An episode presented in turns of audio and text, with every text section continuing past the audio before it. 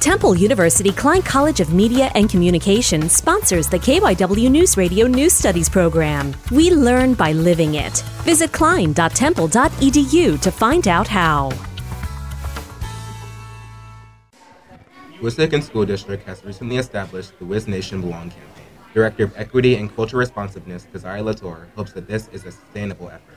We were intentional in ensuring that once we started this, that there was that long-term foresight that we had in mind regarding what does that look like in the classroom and how do we sustain that. Latour also hopes to see a conscious effort in learning from one another in a way where we are able to have discussions and conversations and lean into curiosities so that we can continue to grow collectively together. Wissahickon hopes to see a shift in cultural awareness to improve the district's learning and work environment for everyone.